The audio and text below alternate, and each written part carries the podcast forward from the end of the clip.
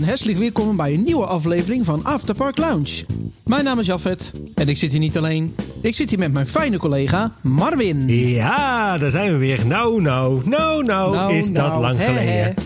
Ja, deze week hebben we weer een... eh, ja, is het een geschiedenisaflevering of een EP-special? Ik weet het eigenlijk niet zo goed. Weet Het is eigenlijk een beetje een combinatie. Hè? Wat we ook gedaan hebben met de Haunted Swing Illusion. En dat was aflevering 34 even uit mijn hoofd. Ja, het is eh, denk ik een, eh, ja, een, een, een soort attractietype geschiedenisaflevering eerder, ja, denk precies. ik. Nou ja, je kunt hem eigenlijk in twee delen splitsen. Hè? En dat gaan we ook doen. Ehm, het eerste deel eh, gaat over het Bellevue-rad. Hè? Wat normaal altijd in Europa Park staat. En het tweede gedeelte gaat eigenlijk een beetje over de geschiedenis van, eh, van het Reuzenrad. Ja, klopt. Het eh Bellevue reuzenrad kennen mm, heel veel luisteraars waarschijnlijk wel. Dat is het grote reuzenrad wat je vindt eh, bij de Atlantica Supersplash in de wintermaanden van Europa Park. Eh, ja, top attractie en eh, leuk om altijd even te doen. Maar eh, wat weten we eigenlijk over het Bellevue-rad, eh, Marvin? Nou ja, de, de eigenaar van het Bellevue-rad is Oscar Brug junior. Bouwjaar van het rad is 1994. Eh, het heeft 42 gondels. De capaciteit per gondel is 6 personen. En sinds 2010 staat hij eigenlijk in Europa Park. En dan kennen we hem natuurlijk van de plek van Atlantica. Van het Atlantica Meer, zoals ze het noemen. Het hoogte... Ja, heet dat zo? Ja, het heet het Atlantica Meer. Wist ik ook niet, Oh, maar... dat wist eh, ik helemaal niet. Oh, oké. of officieel in het Duits is het Atlantica Zee. Oké. Ja. Ehm, het hoogte van het rad is 55 meter, de breedte is 26 meter en de diepte eh, is 20,5 meter. En dat komt omdat hij natuurlijk vervoerd moet worden over de weg. Het gewicht van het rad is zelf eh, 350 ton. En eh, het vermogen, het aansluitvermogen is 170 kilowatt. Zo. Ja, dat, is eh, best een dingetje. Het eh, thema eh, van, eh, van, van het rad is de Parijse Jugendstil. De bouwer is, zelfs een Nederlandse bouwer, is Nota Bussink. Zeg mij niks. Ja, Nota Bussink is een vrij populaire, of tenminste was, een- was een vrij populaire attractiebouwer... die voornamelijk eigenlijk wel bekend was van ehm, het reuzenrad dat hij bouwde. Maar hij heeft ook diverse breakdances gebouwd en nog een aantal andere zaken hoor. Eh, het type van, eh van althans eh, de type rad van Nota Bussink was, eh, is een R60. Dat wil zeggen ongeveer 60 meter hoog. Voor transport heeft het reuzenrad eh, Bellevue 16 trailers nodig. Twee woonwagentrailers, eh, twee personeelstrailers, twee tractoren en één mobiele kraan. Zo, dat is een hele parade dus. Ja, ja, ja zeker. Het, het, eh, trouwens, het, eh, het woord Bellevue betekent ook mooi uitzicht. Ehm Jafet, wat vind, wat vind jij van, van het Bellevue-rad? Eh, nou, ik vind eigenlijk een attractie die ik altijd wel wil doen als ik eh, in de winterperiode in Europa Park eh, ben. We hebben het natuurlijk in de winteraflevering van Europa Park ook al over gehad. Ehm, ja, ik heb geen hoogtevrees. Voordat ik achtbanen eh, altijd oversloeg, was, dat was meer om de G-kracht en niet om de hoogte. Dus ik, het reuzenrad heb ik eigenlijk altijd wel gedaan. En zeker als het donker is en, en Europa Park is verlicht hè, met die lampjes en de Eurotower. Ja, dat is fantastisch. Ik ga er heel graag in. En jij? Ja, ik vind het een heel tof rad. Eh, ik ken hem natuurlijk niet alleen van Europa Park, maar ook van de Düsseldorfse kermis en ook andere kermissen. eh, waar die ook eh, staat. Dus ja, ik moet zeggen, ik vind het een supermooi rad om te zien. Een beetje dat nostalgische vind ik heel tof. Heeft ook een hele mooie achterwand helemaal getekend, zeg maar. Ehm, en ja, ik moet zeggen, ja, ja ik, vind, ik doe hem sowieso altijd in Europa Park als ik, als ik er ben in de winterperiode. Want ik vind het altijd een mooi uitzicht. Zeker vorig jaar had je een heel mooi uitzicht over natuurlijk eh, de bouwplaats van Piraten in Batavia. Ja, ja, ja, ja, ja. dus, eh, maar je hebt echt een fantastisch uitzicht over, over, over Europa Park. En zeker in, in de avondperiode. Ja, ja, ik vraag me alleen af of die eh, qua locatie heel handig staat. Ik snap dat er heel veel ruimte nodig is, maar ik denk dat je voor optimaal uitzicht misschien niet die locatie wil. Ja, nou ja, goed. Aan de andere kant, de Atlantica Supersplash is wel dicht. Dus op zich valt het dan wel, zeg maar, is, de, is misschien qua positionering daar wel handiger. Ja, dus kijk je niet tegen een gesloten attractie aan, bedoel je? Dat en, en je hebt ook best wel wat ruimte nodig om zo'n rad neer te zetten. Ja, ja, ja. Ja, nou, eh, helder. Ehm, ja, waar is eh, het Bellevue-rad dan nog meer te zien? Nou, eh, voornamelijk op eh, grote kermissen van onder andere Düsseldorf uiteraard. wat overigens ook de woonplaats is van Broeg. Ehm, in Herne-Krange, zeg ik het goed? Herne-Krange? Ja, dat zeg je helemaal goed. En in Zeust, en dat is in de buurt van Paderborn. En ja, die plek kennen we weer van Imascore, die daar gelokaliseerd is. En dat is overigens ja, ongeveer twee uurtjes vanaf de Nederlandse grens. Nou, de eerste keer dat het reuzenrad werd opgebouwd in Europa Park, dat was in 2010. dat is op de plek waar nu Wodan staat. Dus het reuzenrad stond dus vroeger op een andere plaats. en op een gegeven moment is het inderdaad overgegaan naar Portugal. En we zetten in de show note nog even een, een leuk filmpje. Want Europa Park heeft een, video geüpload. Staat, ja, is, is, van Europa Park zelf. Nou, het is denk ik van EP Fans. staat in ieder geval op de EP Fans website. Ik zet even in de show notes. En dan kun je zien hoe het reuzenrad wordt opgebouwd. Nou, en wie is dan familie Broeg? Familie Broeg is in 1848 ja, begonnen met het hele kermisgebeuren. Hè. Ze zijn toen begonnen als kermisexploitanten en uh, reisde rond op verschillende plekken. Nou, en een zekere August Ludwig Frans Broeg. Dat is weer een mondje vol. Een hele lange naam. Maar hij had een broer en die was wagensmid. En August Ludwig Frans Broeg die vroeg aan zijn broer of hij een carousel wilde maken. Nou, in 1896 reisde familie Broeg met het reuzenrad. En ook daar hebben we een foto van. Die zetten we even in de show notes. Is een fancy dingetje. Ja, dat is wel cool hè. Het is op zich niet een super groot reuzenrad hoor.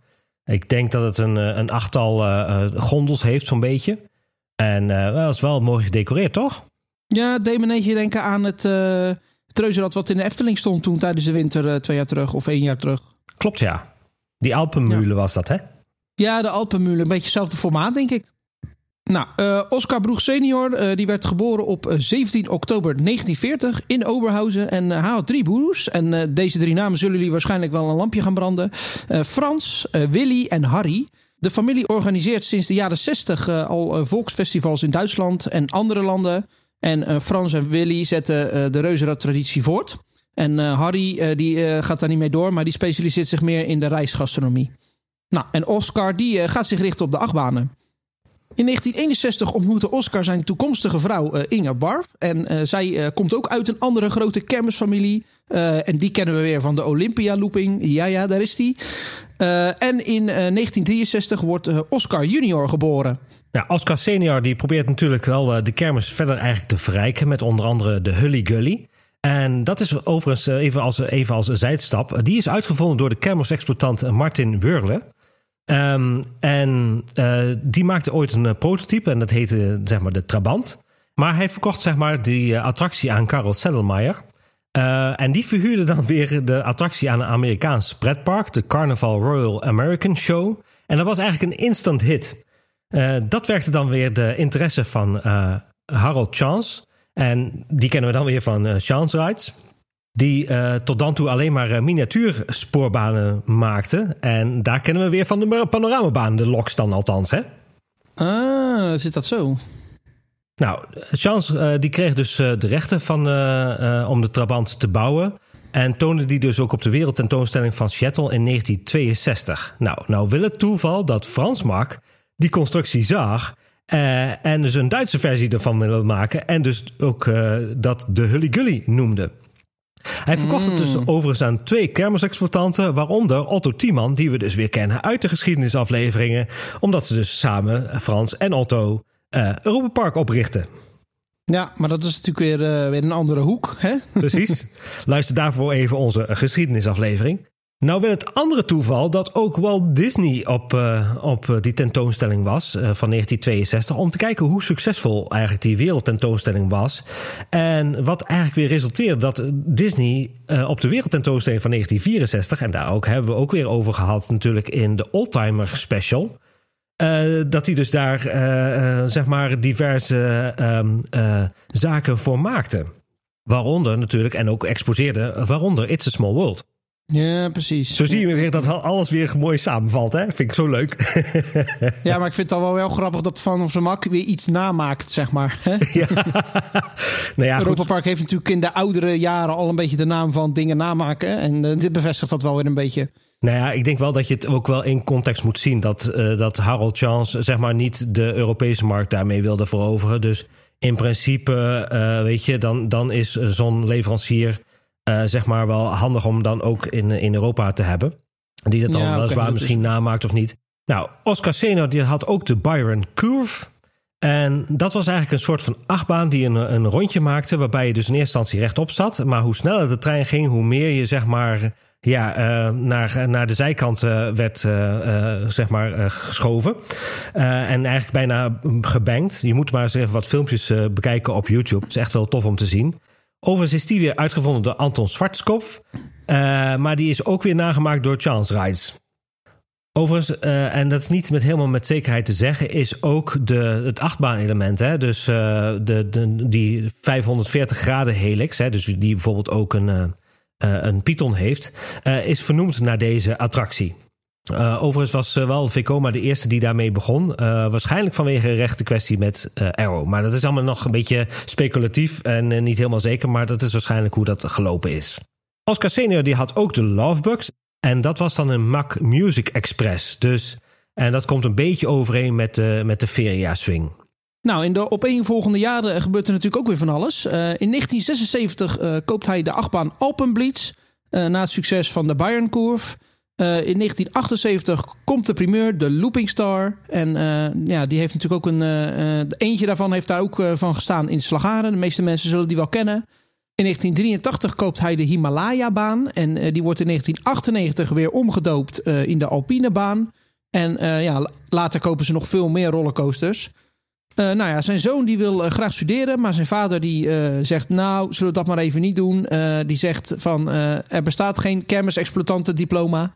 Dus uh, in 1988 begint Oscar voor zichzelf. En in 1994 koopt hij samen met oom Willy Broeg het Bellevuurrad bij de Nederlandse bouwer Nauta Bussink. Nou, Nauta Bussink was een gerenommeerd bedrijf dat sinds 1985 al reuzenraden bouwde. En tussen 1990 en 2005 verkochten ze ruim 60 reuzenraden. Dus dat zijn er een hoop. Um, zij hadden vier typen reuzenraderen. Ze hadden de R40, uh, dat was een vast of een reizend model. En die hadden 15 tot 30 gondels. Ze hadden de R50 en dat was een eh, vast of reizend model tussen de 18 en de 36 gondels. Uh, en ze hadden de R60 en dat was, hadden ze ook varianten vast en reizend model van. En die hadden 21 tot 42 gondels. Dus dat was een stuk meer. En als laatste hadden ze ook nog de R80. En die had alleen maar een vast model. En die was altijd 56 gondels. In 2008 verkocht Ronald Bussink het bedrijf aan Vekoma. En die vernoemde het naar Dutch Wheels BV. En ja, dat werd als het ware een nieuw bedrijf. Nou, en Ronald Bussink zette daarbij ook een nieuw bedrijf op. En dat heette Bussink Landmarks. En hij gaf daarvan een, een licentie aan Maurer German Wheels.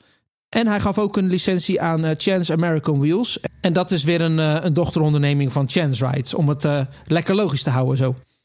Maar Jafet, hoe heet een, hoe heet een reuzenrad in het Engels?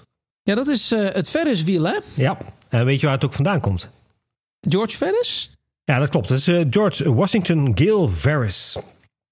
En natuurlijk bestaan reuzenraden eigenlijk al heel lang. zeker al waarschijnlijk 100 voor Christus. Al dan niet met dieren of hand aangedreven. Maar degene die als eerste eigenlijk een, reuzenrad uh, beschreef was Peter Mundi. En dat was een wereldreiziger die in 17 mei 1620 ehm, een, een, Turkse kermis aandeed in het dorpje Philippolis. Ja, ik heb het ook niet bedacht. maar hij gaf het eigenlijk een soort van de naam van de gallows. Nou ja, goed, er zijn dus uh, in, ook meerdere reuzenraden geweest in de wereld. Waaronder ook eentje in Londen, die ook rond die tijd daar heeft gestaan. En dat was met een, die had de naam Crane. maar die is helaas tijdens de grote brand van Londen in 1666 volledig in de as gelegd. En vervolgens daar ook alle archiefstukken die daar overgaan. Was dat ook dezelfde plek waar nu de London Eye staat, of niet? Ik denk het niet. Ik denk het niet. Want die staat, ja, die staat wel richting aan de Theems. Maar het is dus niet bekend waar die precies heeft gestaan. En uh, ja, wat er nog van uh, hoe dat ding eruit zag en zo. Nou, degene die als eerste een, een Ferris wheel uh, patenteerde, was Isaac Forrester. dat deed hij op 19 november 1867. En hij, hij noemde het de Rotary Swing. En daar staan ook heel veel van dat soort uh, Ferris wheels onbekend, of reuzenraden. Ook wel ook trouwens onder de naam roundabout. En dat kennen we natuurlijk van de rotonde, maar ja, dan verticaal. ja, grappig. Nou, hoe zag zo'n reuzenrad er dan uit? Um, het bestond eigenlijk uit twee ja, vierkante uh, ja, uh, raden. En met elk vier stoeltjes. En ook het platform waar het op stond, kon ook nog eens een keer draaien. Dus je had ja, een, een soort van 360 graden beleving daarin. Nou, een zevental jaren later bedacht hij ook nog eens een, een versie waarbij hij dan vier raden had. En dat was onder de naam Epicyclodial Diversion. Zo, die rolde lekker van de tong af. In 1891 uh, patenteerde trouwens William Summers uh, een 14-zits reuzenrad, waarbij hij dat uh, dus de Observation Roundabout noemde. En daarbij richtte dus uh, hij een, een, een, bedrijfje op, naar, genaamd de Summers Company en de Garden City Observation Wheel Company. Ook wederom een mondje vol. George Ferris werd geboren op 14 november 1859 in Galesburg en Illinois, in de staat Illinois. En uh, zijn familie, uh, zijn voorvader, die hebben zeg maar die stad gesticht. Nou, op vijfjarige leeftijd verhuisde George naar het plaatsje Carlson City. En hij komt zeg maar niet uit een hele domme familie, om het zo maar te zeggen. Want zijn, zijn oom Nathan Olmsted Ferris, die creëerde eigenlijk de markt voor de popcorn. Want hij mocht dat zeg maar voor het oog van de koningin, koningin Victoria en prins Albert van uiteraard Groot-Brittannië dat demonstreren. Dus zie je koningin, koningin Victoria al popcorn eten? Nou, bij deze. In 1876 uh, wordt uh, trouwens George Ferris toegelaten op het Rensselaer Polytechnic Institute in New York. Een vrij bekend en vermaard universiteit. Waar hij trouwens in 1981 als werktuigbouwkundig ingenieur ja, cum laude slaagt. Nou, hij start zijn loopbaan in de kolenmijn- en spoorwegindustrie in West Virginia. Om daarna dus de overstap te maken naar de Louisville Bridge Company. En daar test hij eigenlijk zeg maar, de constructies van bruggen. En uh, dat wordt eigenlijk ook zijn specialiteit. En wordt hij ook heel erg beroemd en bekend in, uh, in zijn vakgebied. Wanneer het werk daar gedaan is, stapt hij op en richt eigenlijk zijn eigen bedrijfje op. Namelijk de GWG Ferris Co. En eigenlijk legt eh, George zich eh, toe op het eh, bouwen van stalen constructies voor bruggen. En uh, toen dat eigenlijk al een beetje op de rit was, had hij zoiets van: Nou, weet je wat, dan, dan ga ik me nu wat meer concentreren op de financiën en de promotie van de projecten. Nou, in 1889 werd de wereldtentoonstelling in Parijs gehouden, waar ingenieur Eiffel de Eiffeltoren voor ontwierp. En in de wereldtentoonstelling kon je de laatste ontwikkelingen zien van de industriële revolutie als gewone burger. Uh, en in uh, 1893 weet Chicago de wereldtentoonstelling naar zich toe te halen. En uh, de reden is dat Columbus 400 jaar eerder Amerika ontdekte. Dus dat was een mooi moment om dat daar te houden. Ehm, de wereldtentoonstelling gaat dan ook World's Columbian Fair heten. De voorzitter van de wereldtentoonstelling, Daniel Burnham, die overigens architect van de eerste wolkenkrabbers is, was onder de indruk van Eiffels werk en wilde ook zoiets. Nou, hij deed oproep aan de alle Amerikaanse ingenieurs. En gelijk werd er geopperd om de Eiffeltoren te bouwen, die maar liefst 150 meter hoger was. Nou, leuke anekdote. Toen uh, Ferris uh, lucht kreeg van uh, de oproep aan alle Amerikaanse ingenieurs, toen is hij ook gaan kijken en heeft hij zijn ontwerp binnen een uurtje eventjes hoppakee bedacht. En dat deed hij terwijl hij uit eten was met zijn vrienden. Dus die dacht, ik doe ook wel even mee. Overigens uh, is het uh, zeer waarschijnlijk dat hij al uh, plannen had voor een soort gelijksproject van ja, vijf of zes jaar eerder. Ferris raakte zo enthousiast dat hij zijn eigen bedrijfje oprichtte, Ferris Wheel Company. Alleen Ferris had drie problemen. Eén, de grootte van het rad en het design daarvan. Twee, hij moest board of directors overtuigen. En drie, de financiering van het project. Want ja, zo'n project is natuurlijk ook niet gratis. Ja, en dat is toch wel bijzonder, hè? Ja, nou, en over financiering gesproken. Uh, hij schreef uh, voor 300.000 dollar, tegenwoordig is dat 8,5 miljoen dollar, aan obligaties uit. het bedrijf zelf had al een kapitaal van 600.000 dollar, dus dat is hedendaags 17 miljoen dollar. En dat was natuurlijk wel geniaal van Ferris om dat te doen. Nou, het design. in eerste instantie had Ferris in gedachten om 91 meter groot rad te bouwen. dat was dus ongeveer net zo hoog als de Eiffeltoren. Maar na twee weken studeren was een 91 meter hoog rad uh, niet veel beter dan een 76 meter hoog rad. Dus uh, werd het rad kleiner gemaakt. Nou, ook, het, uh, ook de aandrijving gaf veel hoofdbrekens. verschillende ideeën werden geopperd van lange kabels langs het rad versus een tandwielaandrijving.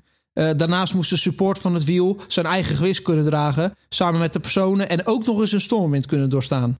Nou, hoe meer materiaal je eraan toevoegt, hoe zwaarder de support moet zijn. Uh, dus de kunst was om een lichtgewicht wiel te maken, maar wel sterk. Kortom, een fietswielconstructie. Nou, Ferris roept in februari 1891 de hulp in van zakenpartner Kronau, die uh, de krachtberekeningen zou moeten doen. Alleen zijn probleem was dat hij dit nog nooit eerder had gedaan. Als eerste moest er een methode worden gevonden om de berekeningen te kunnen maken. Nou, als eerste moest er een methode gevonden worden om de stress in het materiaal te kunnen berekenen. Uh, maar in drie weken tijd werd er een methode na methode op losgelaten zonder resultaat. Totdat hij een methode vindt. Nou, hij deelde het rad op in 36 secties en de gondels konden 60 personen handelen. daarnaast moest het rad makkelijk opgetuigd kunnen worden. technisch tekenaar van attracties was overigens Paul Sauer. Nou, de aansturing werd gedesigned door Samuel Diescher. Met de financiering op zak en de ontwerpen ging hij naar de exploitatiecommissie in de lente van 1892. Uh, en in eerste instantie verklaarde de commissie hem voor gek, maar na lang aandringen kreeg hij toch goedkeuring. En uh, dat gebeurde op 16 december 1892. Uh, William Somers kreeg lucht van de bouw van het Ferriswheel en klaagde de Ferris Wheel Company aan vanwege inbreuk op zijn patent. Maar uiteindelijk wees het Hof de claims af, omdat het rad van de Somers kleiner waren dan die van George Ferris. overigens werd door Somers nog wel reuzenrad gebouwd in Chicago. Maar William had alleen interesse in de royalties en ja, verder had hij zoiets van, nou ja, het interesseert me niet zoveel. en naast de Somers-familie bouwde familie Lake ook nog eens reuzenraden. en de Lake-familie kennen we natuurlijk weer van... De Haunted Swing. Jazeker. Daar hebben we het al eens eerder over gehad, overigens. Dat was in onze aflevering van Vloeg der Cassandra. Eh, dat is eh, aflevering 34. Zetten we nog even in de show note. Wil je daar meer over horen? Luister dat dan eventjes. Overigens eh, werd alles onder strengend toeziend oog van George gebouwd. En in januari 1893 werd het eerste ijzer gesmeed. Nou, toen het uh, zeg maar de fundering gestort moest worden, was het hartje winter en het had nog nooit zo hard gevroren in al die jaren. Dus ze hadden daar wel wat, wat tegenslag. Uh, de funderingen van de pilaren, dat, die, waar, de, waar de pilaren op rusten, dat was 6 kubieke meter aan gewapend beton. En dat werd ook nog eens een keer ondersteund door ja, 10 meter lange heipalen die in de grond lagen. Want um, het, punt was eigenlijk dat de grond waarop uh, zeg maar, het reuzenrad op gebouwd moest worden, dat gedroeg zich een beetje als uh, ja, drijfstand. Dus er waren ook nog pompen nodig om zeg maar, al dat zand uh, droog te houden. Nou, in maart 1893 werd de hele stellage opgebouwd. En het, het, lastigste was eigenlijk het fabriceren van as. Want die as die was dus 13 meter lang en had een diameter van 80 centimeter en woog bijna 65 ton. De as werd overigens gemaakt door de Bethlehem Iron Company. En die kreeg ook dus de opdracht om dat dus te maken. En het was op de, de op twee na grootste staalbedrijf van Amerika. Overigens nog wel wat bijzonder als, uh, van, die, van die hele as... is dat um, het overigens het grootste uh, gesmeden product was... Wat ooit in die tijd gemaakt is. Nou, die as die arriveerde op 18 maart 1893 in Chicago. Nou, de totale kosten om het hele rad te bouwen waren, was 362.000 dollar, wat nu eigenlijk overeenkomt met 10,5 miljoen euro. De constructie werd uh, overigens geschat op uh, eh, 4300 ton. Even ter vergelijk, uh, de Eiffeltoren die weegt 73 ton. En het atomium in, in Brussel natuurlijk, die weegt 2500 ton. En dat is natuurlijk aluminium. Ja, dus dat is iets lichter. Juist. Het rad zelf, hè, eh, met eh, personen, dat woog eh, bijna 1300 ton. De motor die dus de asten aansturen, die werd door William Todd Co. gemaakt en die woog zelf 100 ton. En op 9 juni 1893 was het rad helemaal klaar en konden de proefritten starten. Overigens was dat nog wel zonder de gondels, want die werden dus later gemonteerd. Um, zonder die gondels duurde het ongeveer 20 minuten voordat het rad helemaal een rondje had gedraaid. Zo, dat is een lang ritje dus. Ja, bij, eigenlijk wel hè. De cabines uh, en, of de gondels die waren 8 meter uh, lang en 4 meter breed en 2 meter 70 hoog. Eigenlijk een beetje, als je het vergelijkt met een huidige huis, ietsjes kleiner dan, een, dan de vloeroppervlakte die, die je daar thuis hebt. Overigens woog die gondels wogen ongeveer 13 ton per stuk. De capaciteit van, van de attractie zelf was 1440 personen per uur, wat best wel een aardige capaciteit is hè? Ja, maar als je maar als je 20 minuten om één keer rond te gaan, dan is dat eigenlijk helemaal niet veel, toch? Nee, maar ik denk als je dat vergelijkt met die attracties van toen, dat dat best wel een monstercapaciteit was. Ja, dat is zeker waar. Ja, ja, ja. Nou, het rad opende op 21 juni 1893 en aanvankelijk mocht Ferris de eerste 300 dollar, 1000 dollar voor zichzelf houden vanwege de kosten die hij natuurlijk had gemaakt. En alles daarboven, daar wilde graag de wereldtentoonstelling nog even 50% van mee profiteren. Ja, dat, uh, dat uh, snap ik wel hoor. Die dacht ook, hè, hebben, hebben, hebben. ja, graaien, graaien, graaien. Hè? Precies. Um, bij de opening werden de diverse toespraken natuurlijk gehouden. En als laatste kwam natuurlijk uh, George Ferris nog even aan het woord. En die wijde het rad aan zijn vrouw, die hem zoveel natuurlijk steunde. Zijn vrouw mocht zeg maar even op de gouden fluit blazen die hij kreeg van Ferris. En vervolgens was het rad geopend. Nou, in het eerste rondje daar gingen 5000 mensen uh, mee. En uh, uiteindelijk zouden er anderhalf miljoen uh, mensen een ritje maken in Chicago. De dagomzet die Ferris ophaalde was 8000 dollar, wat nu te vergelijken is met 231.000 dollar. En een ritje maken in, in het reuzenrad kostte 50 dollar cent. Tegenwoordig zou je daar 14,50 euro voor, 14,50 dollar voor moeten betalen. Uiteindelijk maakte het rad uh, zelf uh, bijna 395.000 uh, dollar winst, wat nu neerkomt op 11 miljoen dollar. Dat is eigenlijk helemaal niet zoveel, toch dan? Nee, dat klopt. Als je als misschien, ja, ik weet niet wat tegenwoordig de, de dagomzetten zijn van de attracties. Um, ik weet niet of jij wel eens Rollercoaster Tycoon of Planet Coaster speelt, maar Reuzenrad, dat verdient nooit goed. nou, het rad later werd nog wel eens voorzien van bijna 3000 lampen, gloeilampen zelfs. Um, en uh, overigens waren er trouwens ook uh, plannen voor uh, om in elke cabine telefoon te plaatsen, zodat ze direct contact zouden kunnen opnemen met de operator als dat nodig was. Nou, op 30 oktober 1893 sloot de wereldtentoonstelling en daarbij zou nog een ceremonie zijn van de burgemeester, maar ja, die werd twee dagen eerder geliquideerd. Dus de hele ceremonie werd afgeblazen. Ja, dat uh, gaat niet anders. Nee, dat, is, uh, dat was Chicago, hè? Een beetje natuurlijk hè? Een, een criminele stad, hè? Dus, uh... ja, ja, ja, ja, ja. Nou, feitelijk zou in principe eigenlijk 1 november alles gesloten moeten zijn. En, maar ja, niemand hield zich eraan. Zelfs het personeel niet van het, van het reuzenrad. En nou goed, de politie die probeerde het natuurlijk wel te voorkomen... door zelfs een cordon te vormen rondom het reuzenrad en rondom de kassa. Uh, maar ja, de menigte die pikte dat niet. En die had zoiets die we gaan er overheen of onder u door. En we gaan er dwars doorheen. Uh, dus die, die hadden zoiets van, u kunt het maar bekijken. En, maar als je dus ook eenmaal een voet op dat platform had gezet van, van, van, de, van de attractie... dan kon de politie ook niks meer maken, want het was namelijk het eigendom van George Ferris. Nou, zelfs de medewerkers die stonden aan de kant van de menigte... want die probeerden natuurlijk de inkomsten te vangen... En er ontstond zelfs een gevecht tussen het personeel en de politieagenten. Waarbij de politieagenten zelfs rubberen stokken en zwaarden trokken om diverse mensen. Uh, en dus ook nog diverse mensen gewond raakten. Jongen, jongen, jongen. Gezellig, hè? Zie je het al voor je? ja. Tegenwoordig hebben we corona-mensen en klimaatgekkies. En toen was het uh, reuzenradgekkies. Ja. Overigens, uh, pas later arriveerde dus George Ferris en sloot de attractie. Maar de volgende dag ging het gewoon weer open. Uh. En kon je dus gewoon de attractie nog doen. Ja, ja, ja. ja. Ja, later eh, ontstonden er dus geruchten dat het rad uh, aan Coney Island verkocht zou worden. Maar uh, Ferris besloot toch om in Chicago te blijven. de Ferris Wheel Company mocht daar blijven tot 1 mei 1894. Wat overigens wel geinig is, is dat er dus ook stelletjes waren die zich lieten trouwen in het reuzenrad. terwijl Ferris Wheel Company dat zelf liever niet wilde. dus dat is ook wel, wel geinig.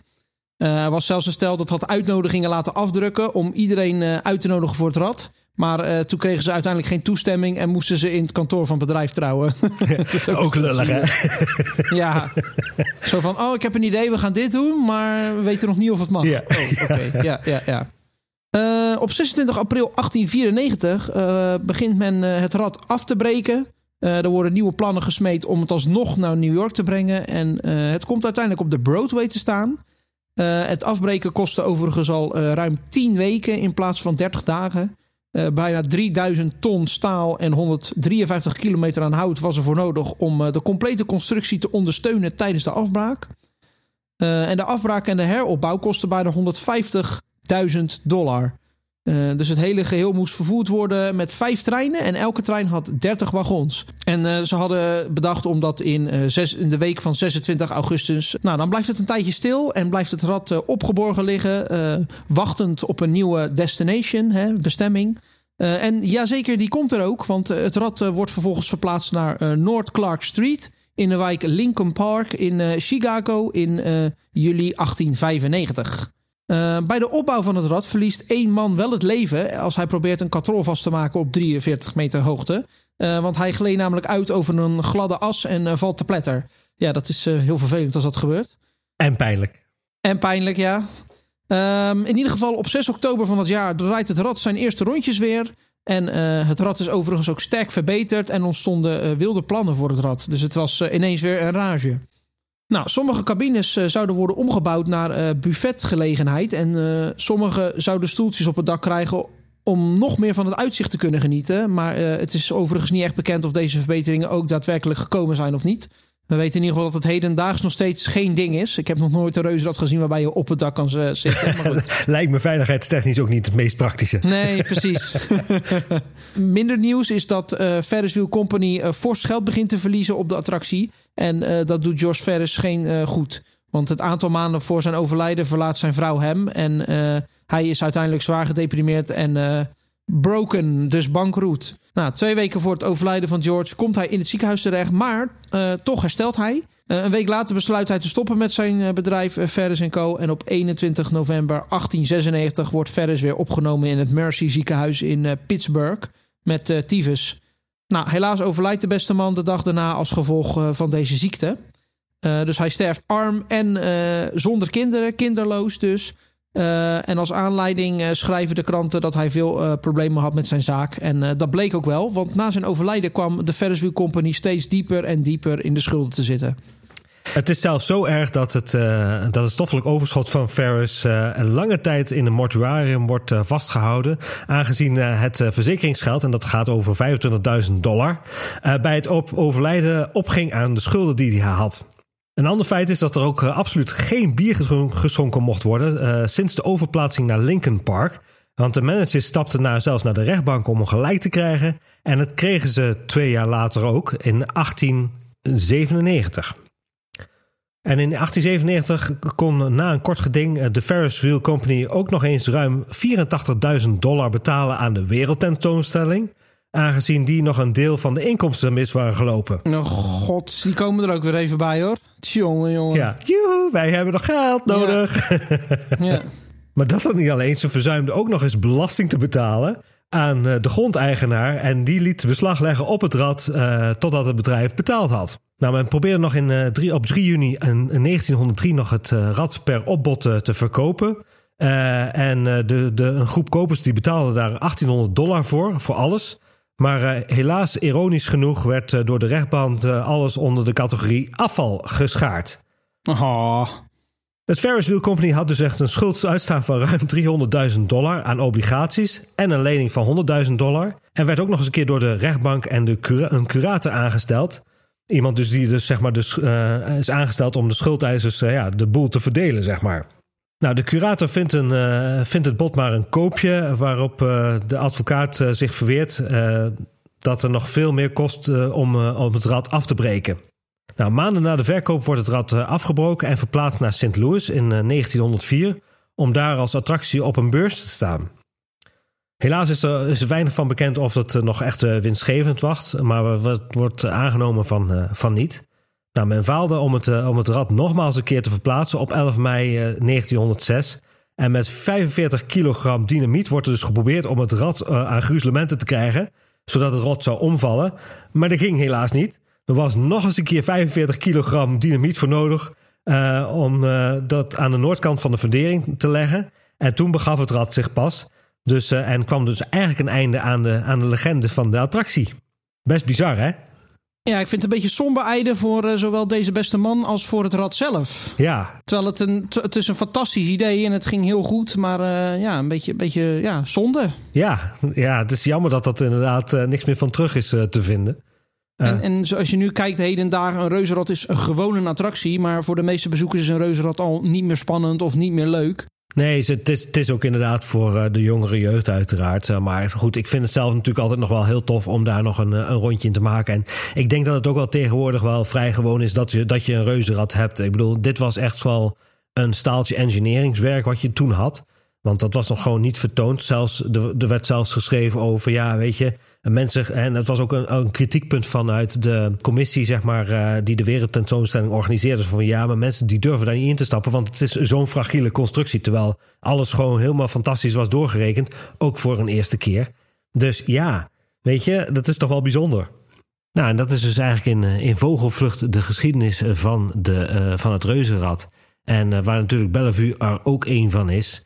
Uh, maar in ieder geval heeft George Ferris wel iets, iets losgemaakt. En ja, daar kunnen we nog steeds vandaag de dag van genieten.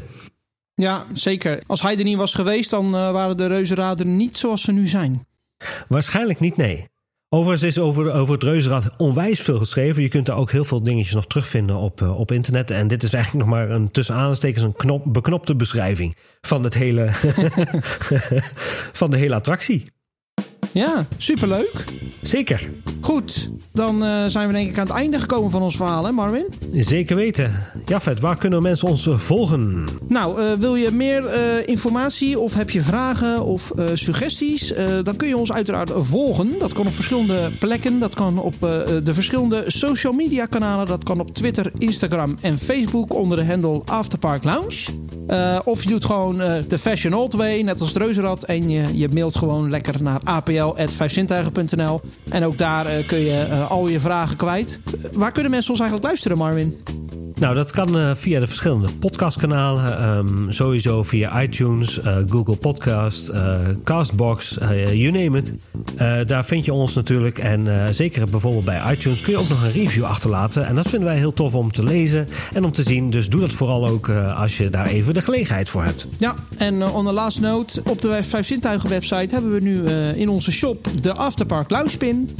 Dus uh, heb je daar interesse in, dan kun je die aanschaffen. En daarmee steun je uh, ons ook een beetje uh, in de kosten. Zeker. En mocht je dit voor een, voor een latere aflevering nog een keer of latere tijdstip luisteren. En de pins zijn helaas niet meer verkrijgbaar. Ah.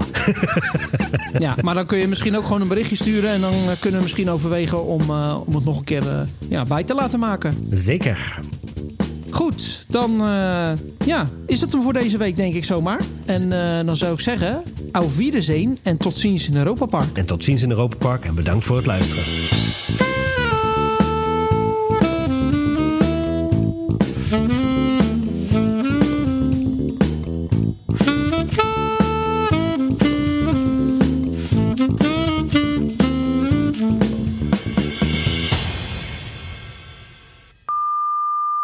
In Herne-Krangen uh, en in Soest. Uh, ah, en dat is ah, in de buurt ah, van... Ah, ah. Zeust. Zeust. Ja. Okay, Zeust. Ik vond al raar. Soest, dat is in Nederland, toch? Klopt inderdaad. Oké. Okay. Nou, in 1961 ontmoet Oscar zijn toekomstige vrouw Inge Bart. Barth. En een andere grote... Barth? Barth, ja. ja, ja. Ik ken het ook niet helpen. Oké, okay, Inge Barth. Barth. Met de R. Barth. Barth. Barth. Barth. Ja, ik ben Inge. Barth. Barth. God, wat een rotnaam weer. Uh, in 1983 uh, uh, koopt hij de Himalaya bij. Zo, baan. Oh. baan. Wow, wow. baan. Himalaya. Himalaya baan. Oké. Okay. Uh, een versie waarbij hij dan uh, vier raden had. En dat was de Epic. Wacht even hoor. In 1876. In 1877. Nou, de. nou, in uh, 1898. Nee, jammer.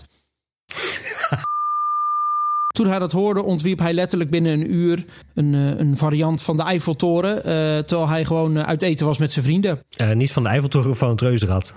God, wat een. Jammer joh. nou, en over financiering gesproken. Uh, het probleem was dus dat de grond waarop het rad gebouwd moest worden... zich als drijfzand gedroeg. Dus waren er constant pompen nodig om het zand droog te houden. wacht even. Dit klopt niet. Oh, wacht, ik zit ik. Nee, ik zit, ik zit op de verkeerde dingen te kijken. Ah. Echt het val.